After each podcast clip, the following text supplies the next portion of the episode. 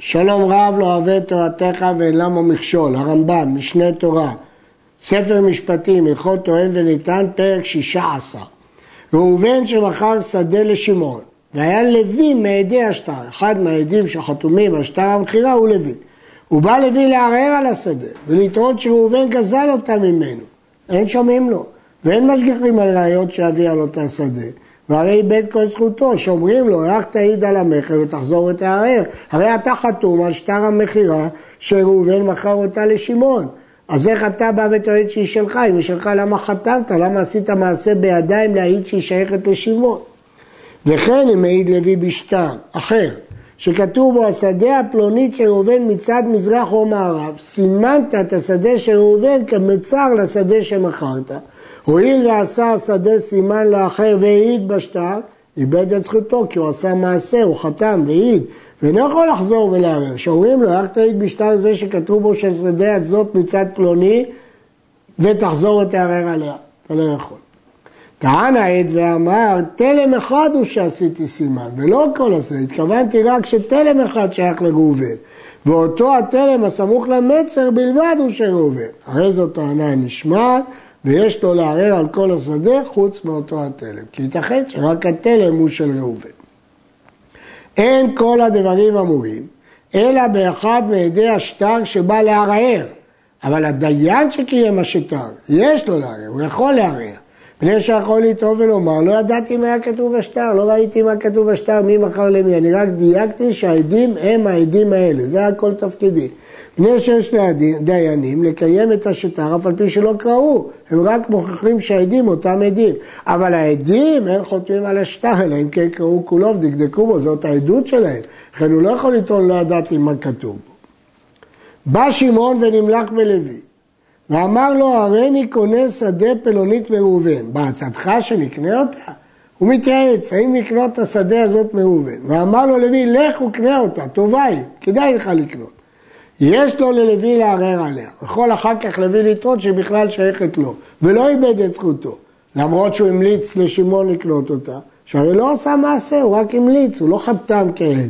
ויש לו לומר, רצוני היה שתצא מיד ראובן שהוא עלם, כדי שאתבעין הבדים ויקח שדים. בכוונה רציתי שתגיע אליך כדי שאני אוכל לקחת את שדים. ראובן שערער על שמעון, וטוען שהשדה שלו, ושמעון אומר, אני יודע מה אתה סך, שדה זו מלוי לקחתי, אבל העדים שאכלתי השני חזקה. אמר לו ראובן, והרי יש לו עדים שבערב באת אליי, ואמרת לי, מכור לי שדה זו. אם קנית אותו מלוי, למה ביקשת שאני אמכור לך? אין זו ראיה. ויש לו לשמעון לומר, רציתי לקנות ממך כדי שלא תערער ולא תתלכן עם בית דין, אף על פי שאני יודע אם אינך או לא. אני קניתי אותה מלוי, קניין טוב, חוקי, ואכלתי שני חזקה. אלא, שמעתי שמועה שאתה מערער על השדה, הייתי מוכן לקנות גם ממך כדי להשיג את השדה.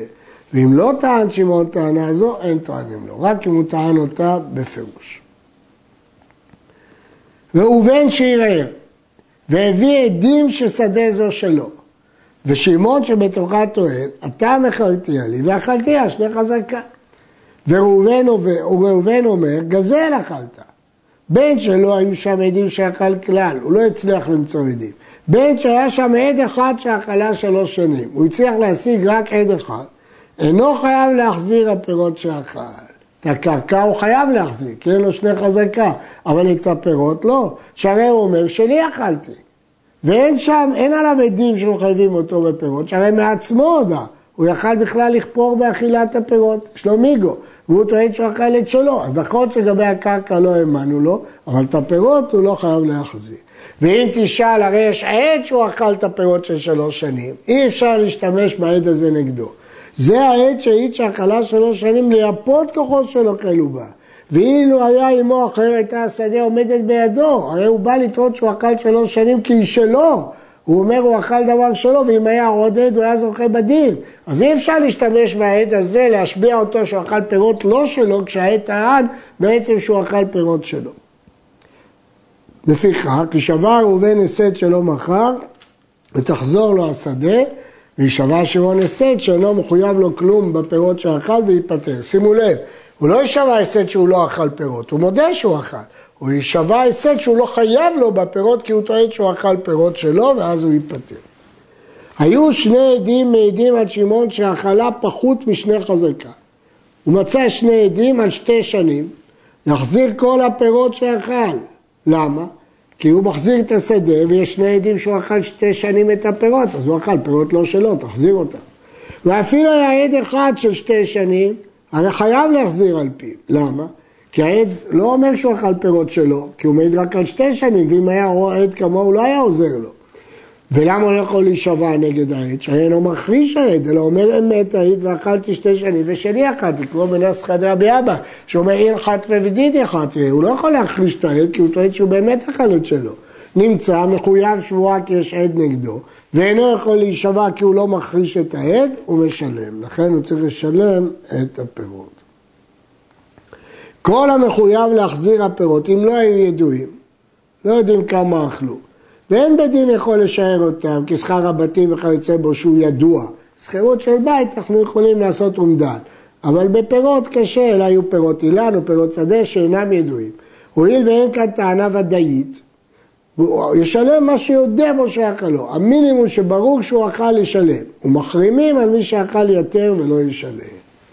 כל המחזיק קרקע מתחת ידו, היא שכרה לאחרים, כשהיה מחזיק בה, והיו הסוחרים קיימים, מוציאים מהם השכר פעם שנייה ונותנים לבעל הקרקע, כי בעל הקרקע טוען, אתם שילמתם לגזלן, עכשיו תבואו תשלמו לי מה שישבתם בשדה שלי.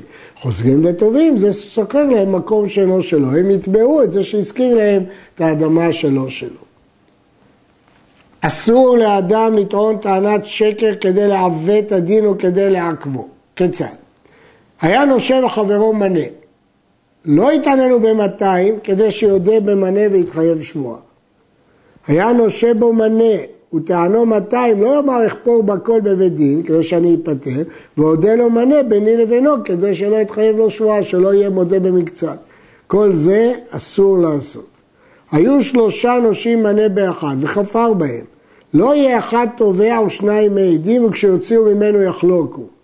על דברים אלו וכיוצא בהם הזהיר הכתוב ואמר, מדבר שקר תרחק. ולכן אסור לטעון טענת שקר שמעוותת את הדין. בריך רחמנא לישראל, סיימנו הלכות טוען ונטען. עד כאן.